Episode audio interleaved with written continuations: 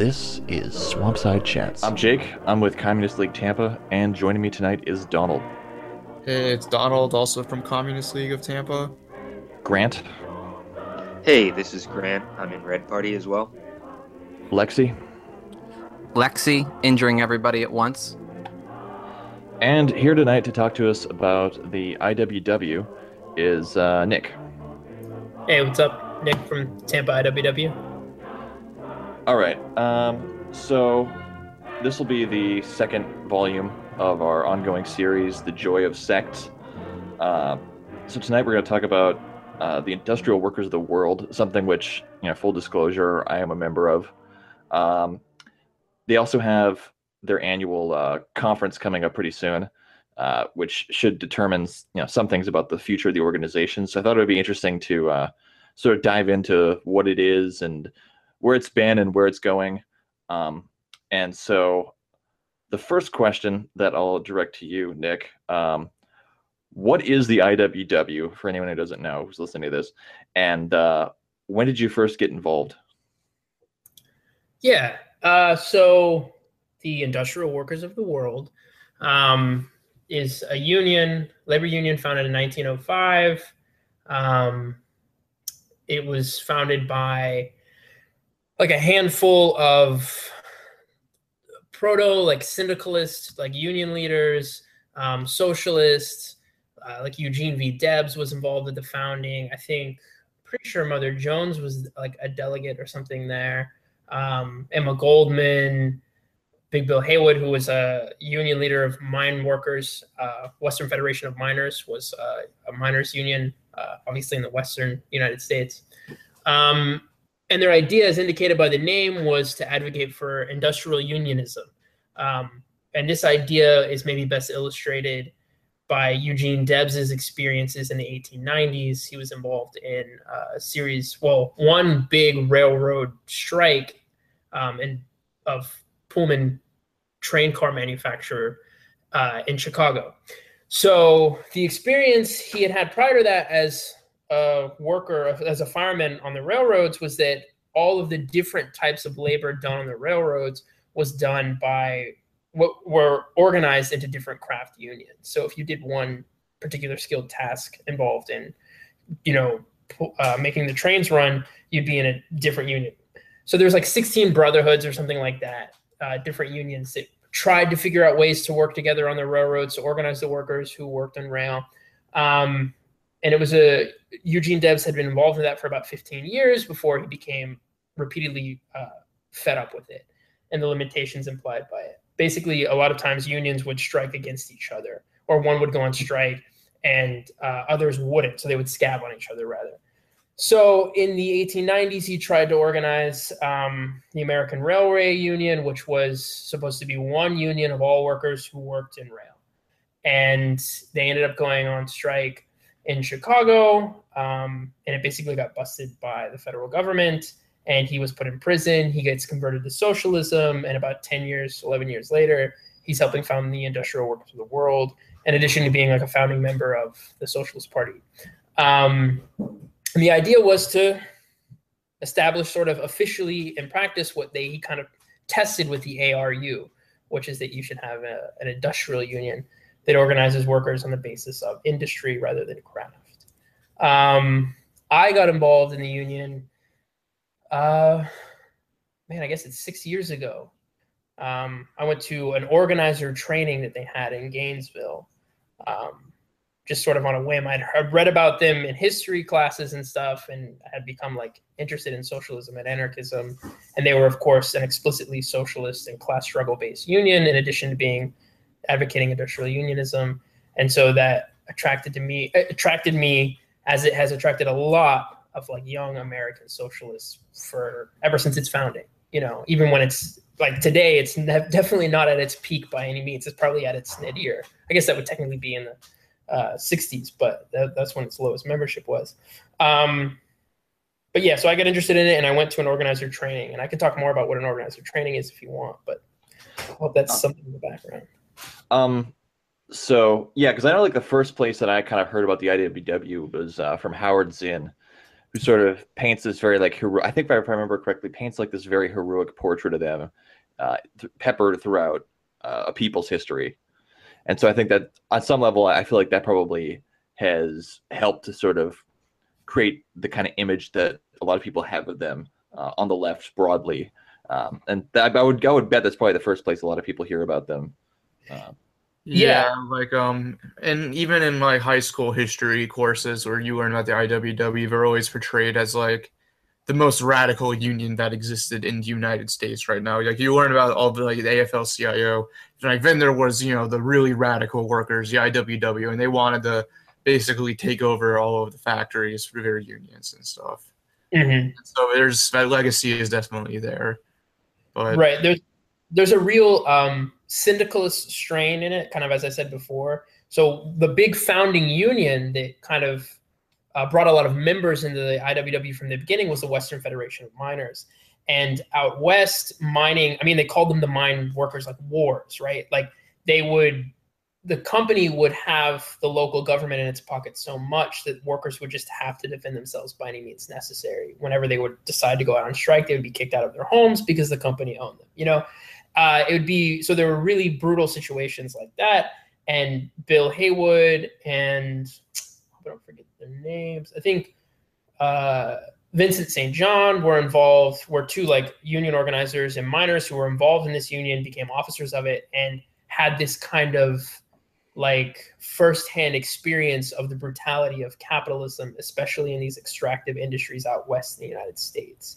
And so they had this kind of, I mean, one authors have called it like virile syndicalism as a term for it, but there's definitely like there's an element of like rugged, do it yourself kind of like we'll take care of the problems on the job, uh, however we we manage to see fit. So there's an element of like self government there. There's an element of uh, obviously class struggle in like a rough and tumble way or whatever.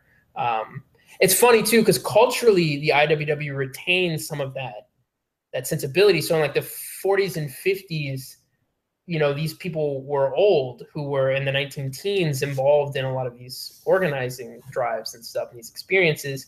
And so you'd see kind of like pop culture or whatever writers in like Manly Man magazines. I don't know like maybe there's like a blurb or two or an essay that mentions the Wobblies in this kind of light, you know, this sort of Hmm. out west, rough and tumble, the world was not yet tamed sort of thing. But back when men were men.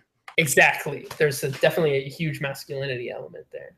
Um, yeah, but but at the same time, they were, uh, and they're often portrayed in the history books, and this is you know largely accurate. They were the, one of the first unions to organize. Um, integrated unions among black and white workers or among like southern european workers or a lot of workers that weren't considered you know white or might be thought of antagonistically between natives and uh, newly immigrated workers um, they would organize women alongside men. So i mean they had good fundamental principles.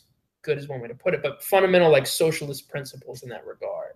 Um, their whole sort of uh, outlook was workers have to be practically united on the job across craft or skill or whatever to effectively combat the employer which was at the time it was it was fundamentally true and it was an effective um, set of principles it led to some real results in a lot of places Yeah, I was gonna say like another kind of aspect of the IWW's ideology was this sort of hostility towards electoral politics. Mhm. But I think maybe a lot of this was very historically specific, kind of because you had a lot of sections of the U.S. working class that were kind of that were denied access to the ballot. So, like women weren't given access to the ballot until 1919 right. Immigrants and you know immigrants obviously often didn't have access to the ballot. You had suffrage restricted for blacks. And so you know for a lot of people who kind of didn't see any solution at all through voting like iww kind of like its anti-politicism kind of seemed natural that we should just organize unions and organize through unions rather than parties. One a, a, just a fascinating or i think a kind of interesting component of that is that bill haywood and uh, vincent st john and others who actually came out of the western federation were members of the socialist party alongside debs until 1913 i think and they were supportive of and this was the industrial uh, workers of the World, i think it was in their preamble. It, it- now it says the emancipation of the workers. Um, I see. I can't remember it. They must like workers must work together to free themselves from like economic bondage or something like that. But before it said political and economic, right?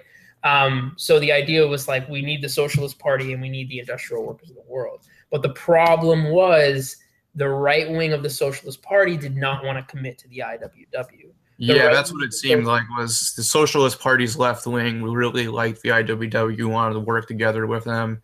But Right. the right wing thought that they were too like that mass strikes were too risky, and Right. that they were you know they, they didn't like how much they broke the law, for example.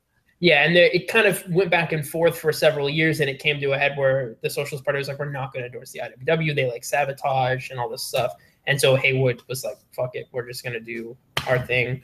Um, then there's that's an interesting question there too. But, But the thing is, they ended up trying to unite with the Communist Party, which was, you know, very militant in the early days of the US and had this kind of, you know, fight for full communism now immediately platform, actually.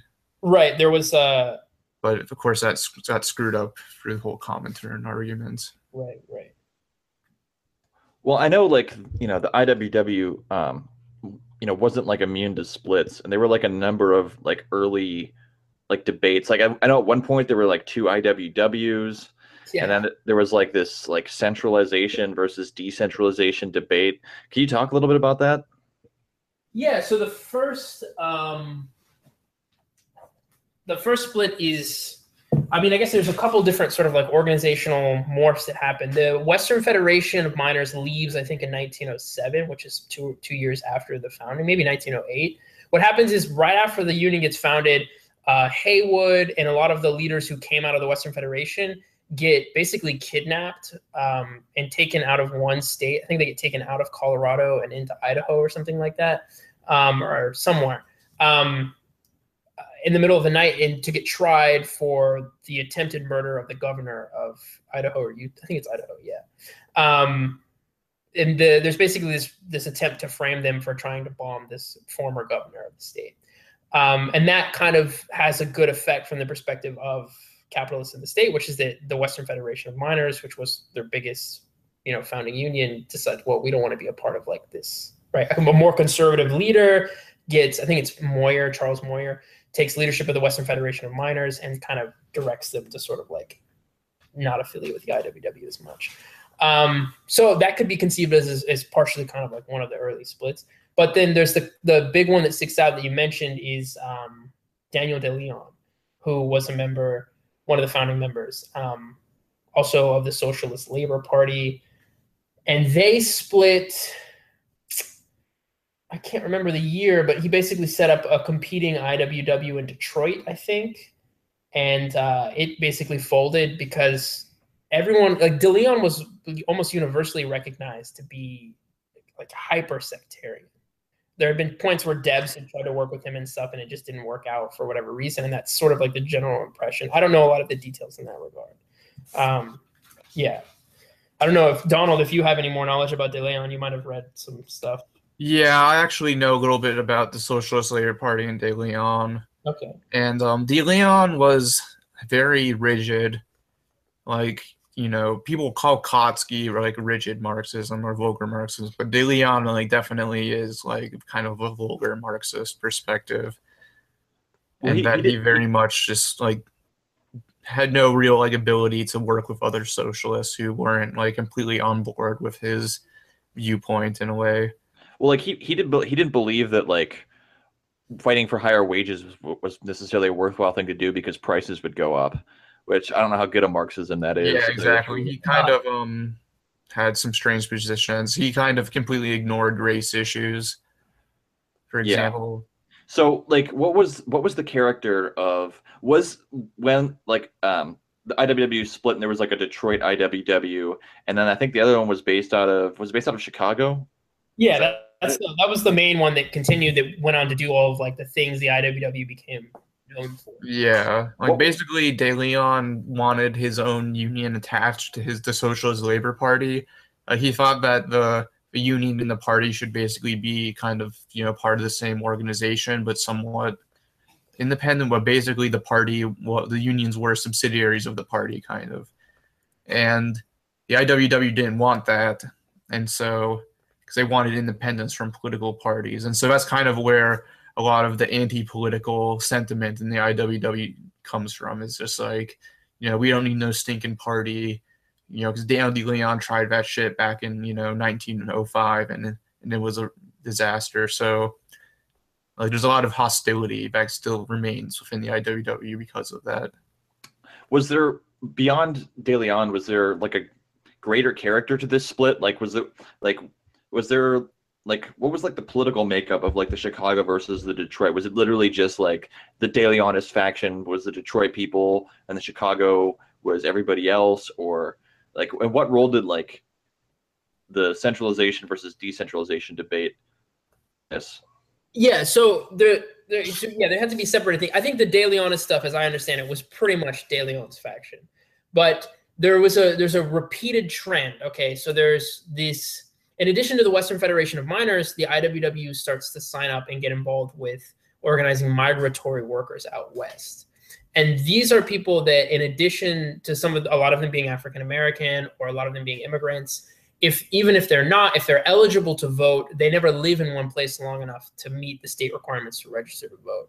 So they're very, or they're already anti-political in that regard. They just have no interest in voting. So the political stuff doesn't appeal to them at all. And then there's a secondary element, which is that because they have to do these migratory jobs, they're not really, they're not super well regulated. Any sort of organizing they do is extremely direct action based. Um, and so there is this uh, basically a constituency within the IWW out west that comes to represent, and I think later also in the 20s represents the sort of decentralizer faction that's sort of like anarchist and um, anti-political.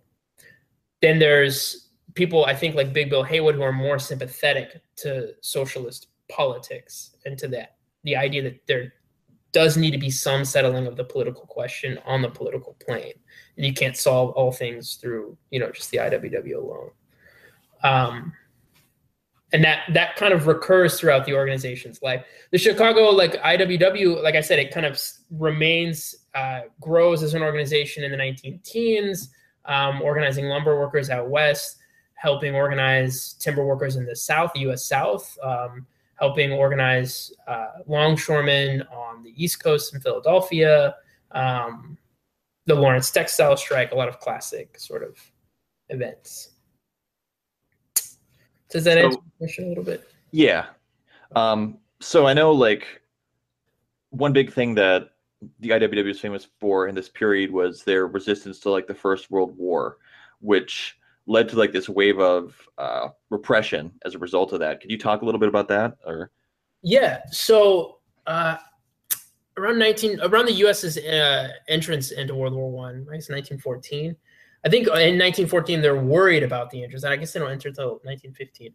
But um, the IWW doesn't take a formal anti-war stance. I think they pass one resolution saying they don't support the war, but they don't take like the most aggressive anti-war stance.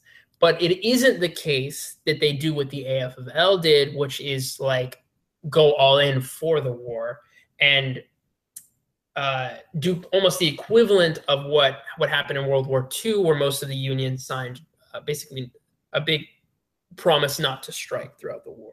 The IWW contend, continued to strike and organize workers throughout America's prosecution of World War One, which landed them in hot water. Some of their organizers, right, and uh, Eugene Debs is no longer formally affiliated with the IWW, but everyone knows the left wing of the Socialist Party is sympathetic to the IWW, and they still work together often on strikes, right? Um, gets arrested for speaking out against the war, and again, the IWW is not at all opposed to organizing workers throughout the process of the war. So this gets them in trouble. I think Frank Little, I think it was the anniversary of his birth a couple days ago, but he was like a staunchly anti-war wobbly, and he ended up getting killed uh, for going into a town, going into Butte, Montana, trying to organize workers there, um, and he gets murdered at night.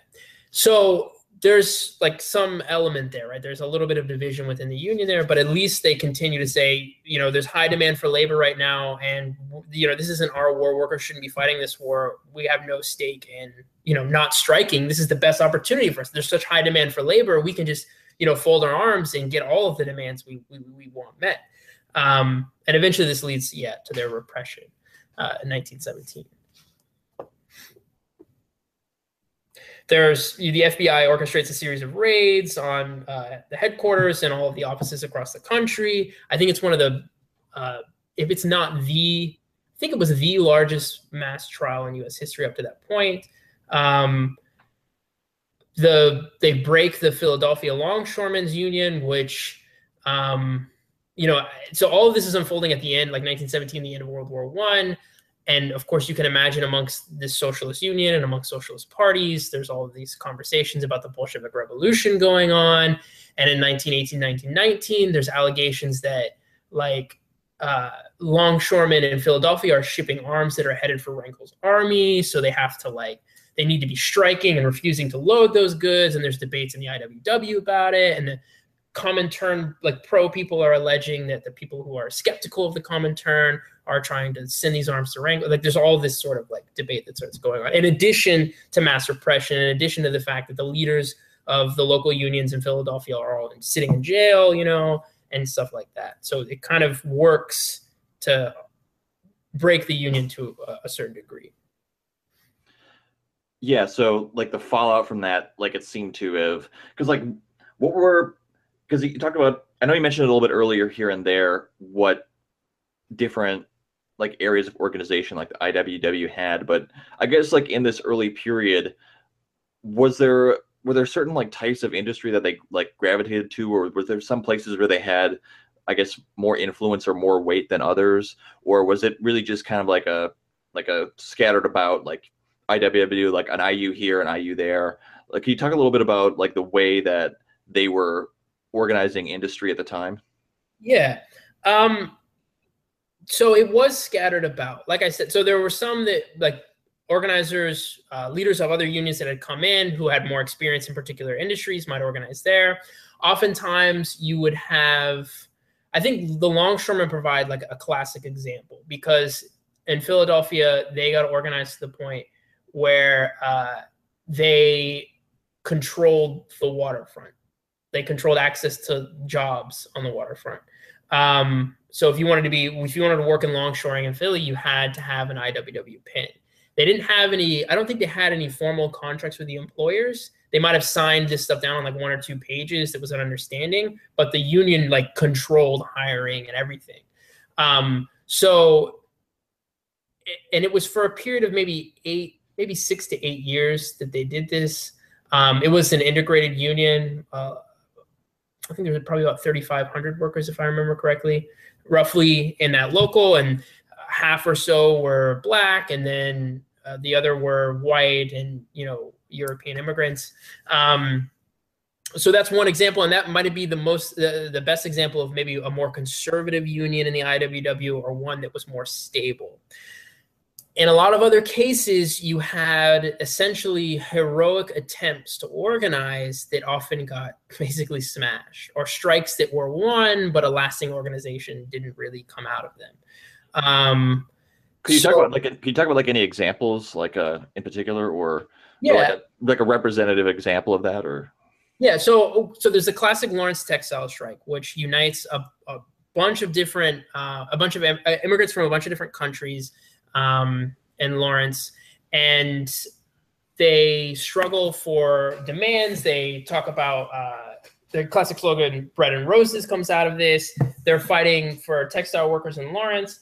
Um, and I believe they get a great deal of their demands, but they don't set up any like long-lasting institution there.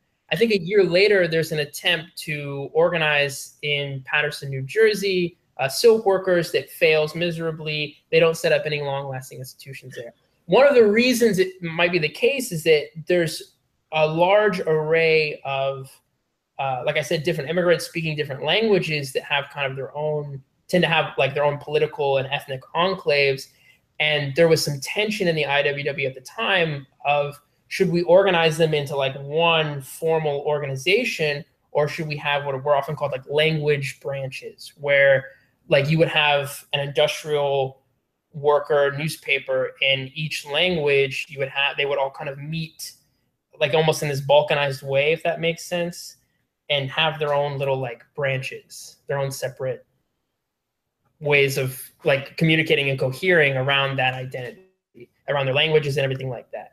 Um in general so the picture you get is that there are workers somewhere that are fed up and they're having this problem and the iww is like well we'll send out an organizer. We'll send someone there who can help like lead this strike.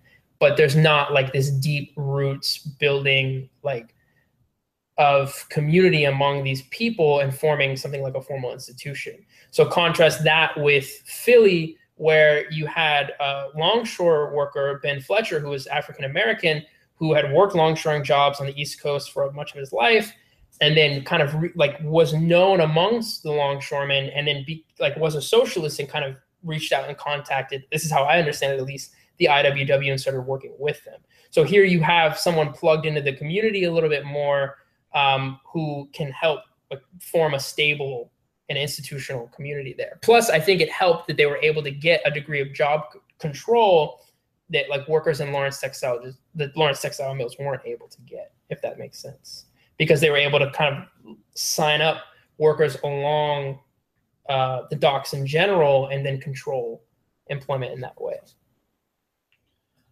So, like, what period would you say was probably like, like the high point, like the of, like the IWW as an organization?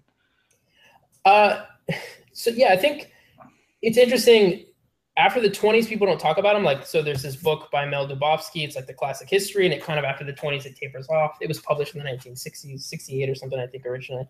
Um, the teens are like the heyday. The teens are the time when they're organizing timber workers out west. They have like people riding the rails. They have like you know they're organizing migratory workers.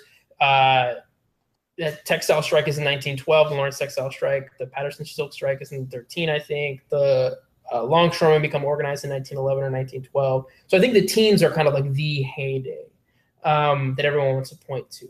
But interestingly enough, the Wobblies don't, you know, they they get raided in 1918, and their their max, I think, members is actually in the 1920s, if I remember correctly. I don't remember the number, but I, th- I think they don't actually decline in size until after the 1920s. Um, and I think they try to regroup in the 1930s and focus on, I want to say metal workers in like Cleveland and in the Midwest, and they have some luck there um, through the 30s and 40s, and then that kind of goes away. And so, like early on, they had like this relationship uh, with at least maybe the left wing of the Socialist Party, um, and for a period, the Socialist Labor Party. What was their relationship to the Communist Party? Like, how did that develop? You know, I'm not super familiar. I think maybe Donald can chime in here some. I know how some of it played out with Philadelphia. I know that um, so there was a, an initial outreach by the Comintern to affiliate with the IWW. Again, Donald can maybe correct me. Um, and then there was some division within the IWW about it because, you know, Yeah, it's actually interesting, like how the relationship between IWW and Bolshevism, because initially the IWW kind of saw the idea of Soviet power as mirroring their own ideas about industrial unions taking over the country, basically. And so a lot of the IWW people in the US were very influenced by the Bolshevik Revolution, inspired by it. Mhm. And you know, so the earlier early on, there was a lot of you know support for the Bolsheviks from the IWW, and so in 1919 and around then, when the Comintern first was being formed, the IWW was asked to join the Comintern, and the uh, CNT actually another you know it's anarcho-syndicalist in Spain, um, also affiliated with the Comintern for a period of time, and I think um basically what happened was there was arguments within the Comintern about whether or not you they should work with syndicalist unions or if they should try to just work within the more conservative unions and tried to gain influence within those.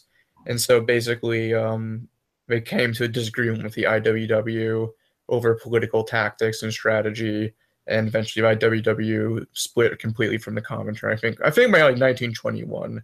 so there was like a period where the IWW did try to be part of the Comintern, and um, there's actually an interesting book by this guy Alfred Rosmer, who is a French syndicalist, and he was very supportive of kind of like a, a union between the syndicalist and the Comintern, but um, he kind of describes the whole uh, process of how that kind of fell apart. And he, blame, I think he, he kind of blames it on Zinoviev, I think. And uh, this, he has a book called Lenin's Moscow, which kind of tells the whole story of the how the Comintern and the syndicalist uh, union kind of almost happened but didn't. And There's so many um, missed opportunities with that international. right. yeah. Did you mention the Seattle general strike just now, Donald? Um, well, yeah, there was a Seattle general strike, which um, showed a lot of influence from the uh, Bolshevik Revolution. Like there were communiques that told workers to form so to do like the Russians and form Soviets or workers' councils to take over the city Right. and I remember reading like, and, and I know that IWW's participated in that as well as like other socialist members like the AFL in Seattle. And I remember reading something, I think from that time, it was like a handbill or seeing a video or something, but it was like, like Russia has shown the way. Like that's what a workers' government looks like. This is what we, Yeah, yeah, uh, yeah, and it was really the idea of kind of Soviet power really Right. matched well with the IWW's idea of kind of syndicates or you know running the country basically. Right. Which you know you I think is not exactly a perfect idea, but it does. You know, there was a resonance between Soviet power, and then I think, like you said, there was a lot of people in the IWW who saw the need for a political party, mhm. and you know they saw that the Socialist Party was too right wing, and so the idea of like a more radical political party like the Communist Party would have been very appealing to a lot of people in the IWW. right. Um, so I guess this kind of brings us up to World War II. Um, I know that there was nationally like a pretty major series of strike waves that went up through World War II and afterwards. Mhm. Um, to what extent was like the IWW involved in that? Were they sort of like as you described earlier, kind of the sort of like frontline agitators trying to like push things further, or did they have did they have a presence in that? Um, to, my knowledge, they did not have a major presence in that. There might have been isolated like wobblies, ex wobblies, and stuff like that. Um, but my understanding is that wartime strikes during World War II were mostly by kind of uh, disorganized syndicalists who were maybe members of other unions or a lot of these more conservative unions that had been born in the 30s. Um, and then different political groups that didn't adhere to sort of like the classic uh, Stalinist line about the war, which after a certain point meant to just, you know, rah, rah, rah behind the US government. Um, so one of the unions that did, and it's not the IWW, but there's the Mechanics Educational Society of America, um, which was a union in uh, machinists and auto production, I think tool and die workers too. And um, they the leader of that union was a machinist from the UK who was a syndicalist. He was in the shop steward movement there in like the teens and 20s, I think, and uh, came to the United States and helped organize in the 1930s a lot of auto uh, workers. And they refused to sign the no strike pledge. They kind of took the same line um, as the Wobblies did during World War One, which was why the hell wouldn't we strike right now? This isn't our war and they would actually if you read their newspaper they would cross publish like cartoons from the iww's paper at the time and maybe sometimes a periodical. So i think the iww would still existed and it still agitated against the war but it was no longer like a major force. I think in the 40s they had basically a local or a couple of locals around cleveland or in ohio um, with metal workers but it, they were their membership was dwindling as i understand it. Interestingly enough the organizer of the metal workers one um, there's two brothers i think F- fred and tor cedervall and i've heard claims or i've read claims somewhere i wish i could find the source that uh, jimmy hoffa actually got some of his like organizing chops from these guys in like the 30s or 20s or something like that. Because they would again the wobblies at least for like i mean certainly in their heyday and even on you know, these was these were trade organized or these were union organizers like they knew what they were doing they were like adept um, speakers they would they could you know hold an audience they were you know good at reaching out to people and they had the, the set of skills that you would need to do that Um, I just thought, you know, that's kind of an interesting anecdote. But yeah, by the World War II, they're kind of reaching there. Yeah. So what what was the Taft Hartley Act, and what was its effect on the IWW?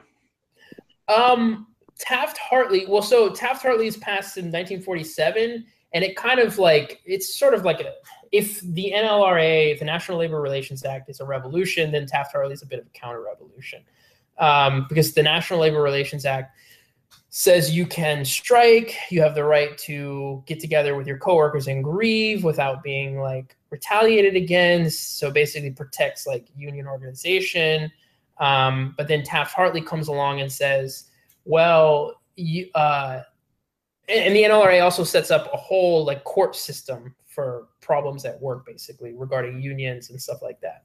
So to arbitrate disputes, and some of this gets worked out throughout World War II and, and more. Like the machinery gets kind of fine tuned, but um, Taft Hartley gets passed, and it says that you can file ULPs against unions. So it used to be that you would file a ULP is an unfair labor practice. So say you're a worker, you have a union, you go to work, and or you have you're a worker and you're trying to organize a union, you want to vote to have a union in your workplace. Um, and the boss, you know, pulls you aside and says, "Hey, if you form this union or you vote yes on this union thing, I'm gonna, you know, cut wages for everybody by 10%." I mean, this is something like Nissan just did, but uh, it's a threat, right? So that's illegal. You're not they're not allowed to threaten people. That was part of the NLRA. So you would file, you would tell your union, the union would go to the National Labor Relations Board and be like, "Look, the boss is threatening like workers. That's that's an unfair labor practice." And then they would investigate and all this stuff. Well, so Taft Hartley says now you the bosses can file unfair labor practices against the union, right? So it's level the playing field. Be true, you know, liberals and have equal application of the law, right? Um, another thing it does it is it outlaws the secondhand boycott, which again, if I understand it correctly, uh, is where you refuse to handle scab goods. So if or struck goods.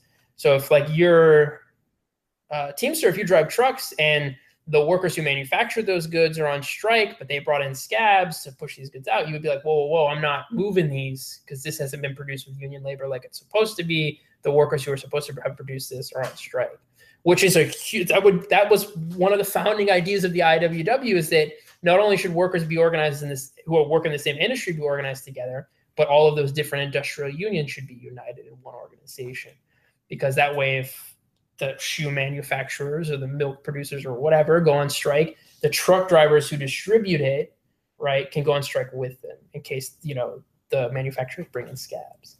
So Taft Hartley, you know, kind of hems that in a little bit.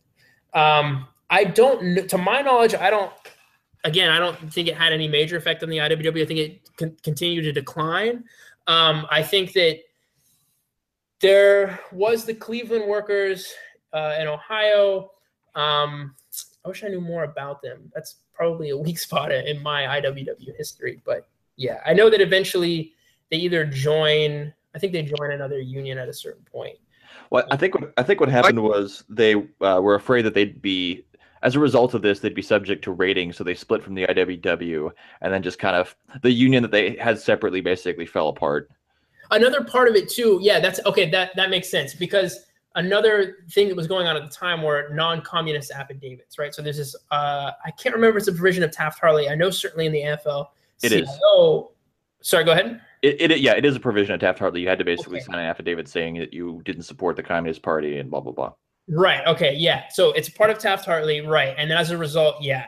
And this was actually a tension, if I remember correctly, like in Cleveland, uh, even early on, a lot of like the there were members of the IWW who are like, you guys aren't pushing sort of like the political line of the IWW enough amongst these Cleveland workers, right?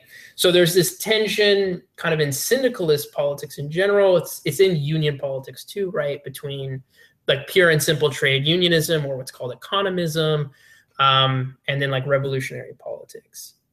And like as you put it yeah i think that ended up having something some role to play um, and it was definitely utilized by the bosses to sort of like split them off right? You got to sign this non-communist affidavit to say that you're not a member of any totalitarian fascist communist organization and that's gonna people are gonna get spooked by that Yeah, so it's my understanding that after the loss of that, it, that's kind of that was kind of the low point, basically the IWW, where their membership was down to like the hundreds.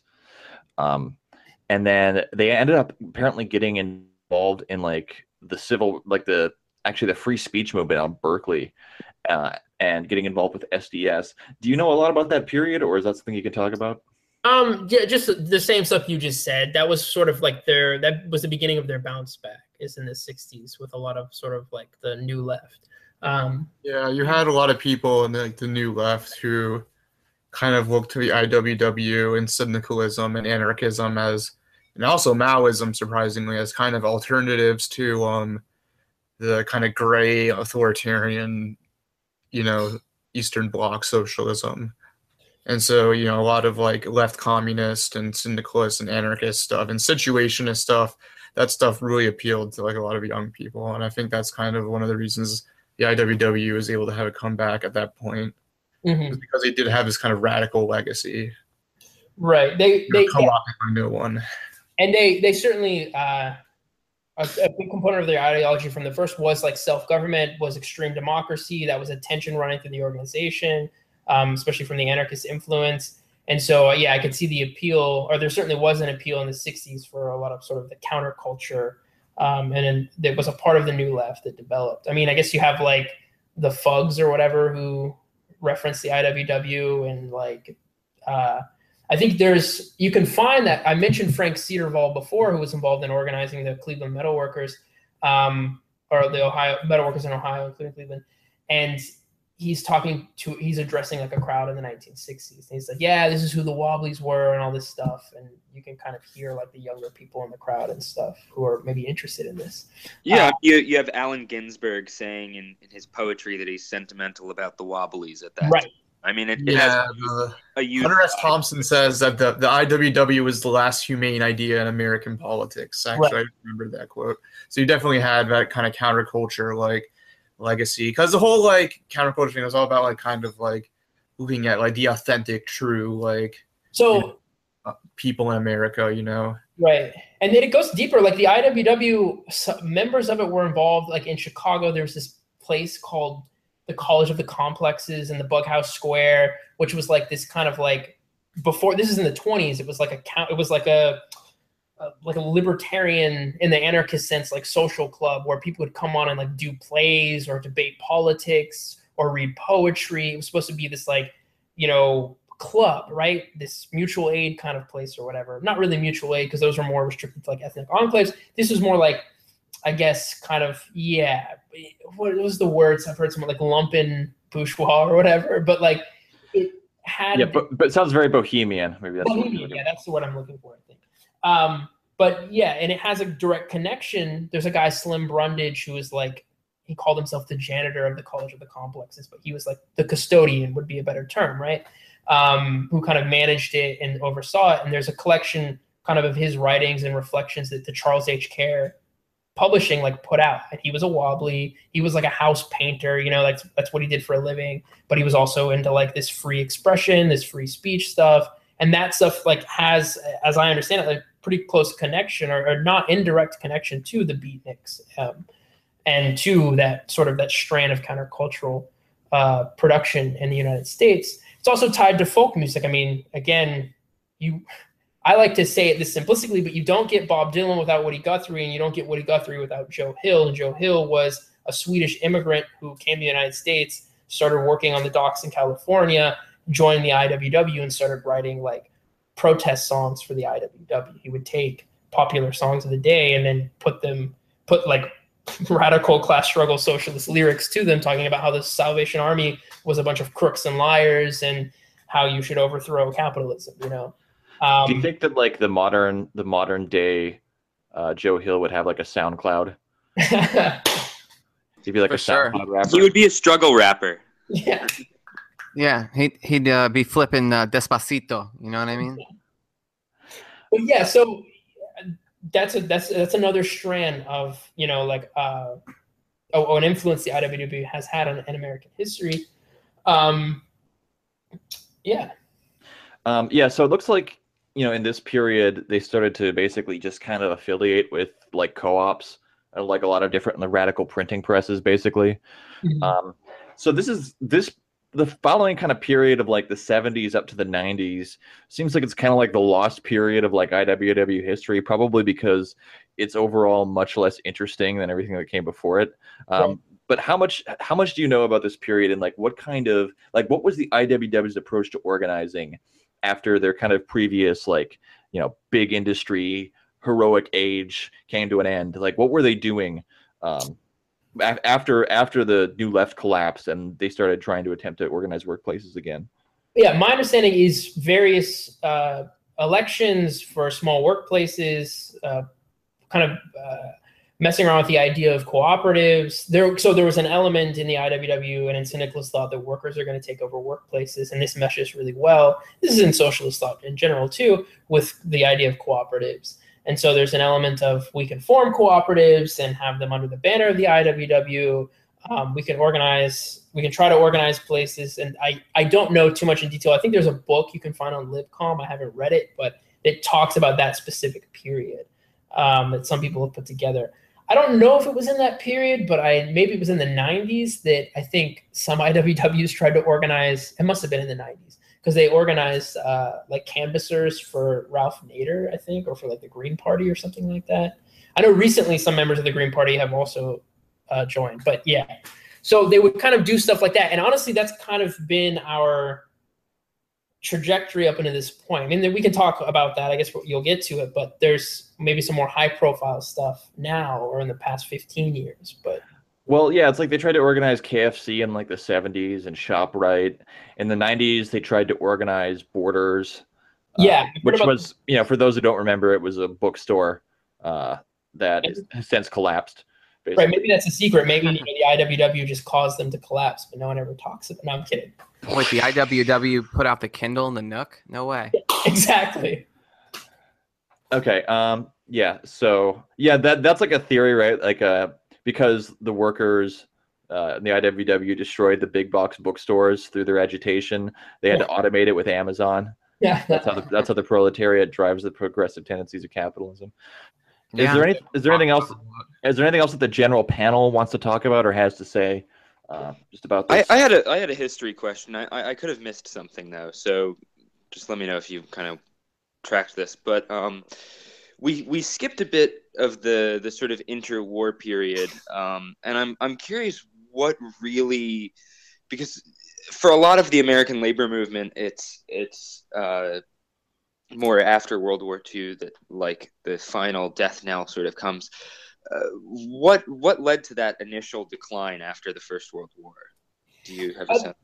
I think it was mostly, uh, as I understand the historical consensus, it's the split in the socialist movement in general. Because the IWW was deeply embedded in the socialist movement in general. Yeah. Um, so the communists kind of start to think about okay, so the IWW, I believe, uh, uh, decides not to affiliate with the Comintern, and so all of the communists leave. Um, the socialists had already said they don't want to be part of the IWW, so now you're left with this organization that's right. It's kind of just left with whatever unions it had prior are involved, um, but most of the big timers or whatever are going and pursuing other things. Um, I think that was a big part of it, which is kind of general splits in the socialist movement. I don't know if Donald. Well, it was like a brain drain kind of thing. I think so, and uh, it really became. I think you know, like Bill Haywood went to Soviet, the Soviet Union, and ended up dying there in like 1924. Um, the dock, the longshoremen in Philly, the International Longshoremen's Association, which is the AFL, like mobbed up, shitty like longshoremen's union, to this day, worked with the government to bust them up and use like racism to divide them. Um, so that union kind of petered out. The I don't know of any other major ones. I think there were still some timber workers organized back then, but I think that got busted in Seattle with the Seattle General Strike. So yeah, like it kind of, I think it fell apart, and a lot of like yeah, like a brain drain. A lot of the leadership left, and I don't really know. It kind of just dwindled. You had um I mean you had you know the uh the Red International of Trade Unions, but there was kind of their strategy was as you said to kind of work within the business unions. And so, you know, all the communists basically left the IWW and there was it's it's I don't know. In in one sense though, it seems like the CIO kind of um, was almost like um, not a superior form of unionism for class struggle, but it kind of took a lot of the ideas of the IWW Oh, that yeah. were useful, but um, kind of made it into a unionism more amenable to capitalism. And because of that, they were able to also kind of replace the IWW in a way. Yeah, so the yeah, so people pursue still the concept of industrial unionism, but it gets translated into the CIO eventually. I think it's John Lewis who, right, who uh, charters the Congress of Industrial Organizations or Committee of Industrial Organizations, whatever it was called first, and they start trying to organize industrial unions in different industries throughout the United States. They start working with like communist organizers, many of whom are ex-Wobblies, like rank and file organizers and stuff. So you get like Stan Weir and Marty Glaberman are two like Marxist labor um, like organizers and stuff from the 40s and 50s who talk about meeting people. Um, Stan Weir was, I think he was a sailor for some of his time. So in the West Coast, and he talks about meeting Wobblies who like struck in the 1930s with and helped form the International Longshoremen Longshore Workers Union, Longshore and Warehouse Workers Union on the West Coast, um, and how they like basically taught him the methodologies of direct action and committee building on the job and stuff like that. So you could read some of that. So there's like this sort of uh, history of the masses or whatever that filters through to like the CIO and everything like that. But the formal institution kind of begins to wither. Yeah, it seems like a lot of the spirit of the IWW still kind of remained as well. It just didn't translate into the forms that would later develop, I guess. Right. And you know, the CP, a lot of their most radical members were former Wobblies, but someone like uh, William Z. Foster kind of well, he actually broke with the IWW before he came to the CP, but Yeah, and well, and another thing, another factor is opportunist Stalinist hack. Yeah. Another factor is economic decline. So, you know, the IWW grew in the mid to late teens before it was like uh, rated because there was huge demand for labor. But after the war, there was a huge, the opposite, right? It was slack. So it becomes much harder to bargain as a union when there's a huge supply of labor and a low demand. Um, so that combined with like so many other factors, uh, I think helped. Yeah, and I also think um another problem might have been the reliance on transitory workers rather than building locals Mhm. that would um stand for a long permanent period of time. It was kind of because they a lot of the clientele, I guess, of the IWW because they were, you know, always on the move, and you know, a lot of them were hobos, for example, like you touched on earlier Mhm. because they weren't rooted almost in kind of like permanent working class communities like it might it, it, they kind of lost a lot of their um milieu almost with the restructuring of capitalism perhaps and you can see they're kind of like the the historical basis for the kind of like each one teach one attitude in terms of like labor organizing that persists in the IWW today, although albeit in a, in a uh, different form. Yeah, it definitely is derives like the delegate form we have now is based on those migratory workers. The idea was that the delegate carries everything he needs to have a local office in his, you know, In Bindle. bindle. Yeah, and so like he can just walk around and go to where they're. Oh, they're Yeah. working in the harvest fields this week. They're working in the mines next month. Like, just pass out these little cards and stickers and little pamphlets and you know do so it's like i call it diy because it fits in yeah it's diy unionism. It's it's like the you know anarcho-punk equivalent of unionism. Right. Like And- you got your diy abortion and you got your diy unionism. Well the thing is it had a historical basis like jake said. Yeah exactly. It makes sense in that class composition in that period of american history. Right. And also with the kind of the international syndicalist movement that was fueled by immigration.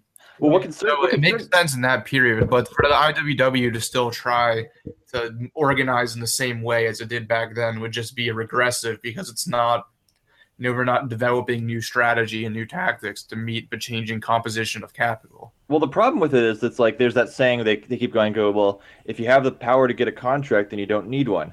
Well, it's like, yeah, you, you also don't need a union either. Like if you just have a strong like shop floor committee, you can just do that. But, you know, and in fact, in fact, why don't we just make the IWW and do a series of pamphlets, explain to people how to organize a union, and they can just print those pamphlets, and we'll put up a website. We won't have any organization, and we'll just have shop floor committees that you know have we'll sell buttons to people, and that that'll be that'll be it. We'll admi- eliminate all administration. We'll eliminate all branches, and it, everyone will just go and do it. Like that's look, that that I would mean, I will say it's an improvement over councilism because at least like they believe in actually trying to build shop committees and stuff. Well, you can just leave your pamphlets, you know, in the, the drawer of every hotel you stop in, right? We can Yeah. leave pamphlets telling workers how to um, seize and self-manage the means of production. Right. Once we print enough, the revolution will happen because the workers will realize that they can seize and manage the means of production.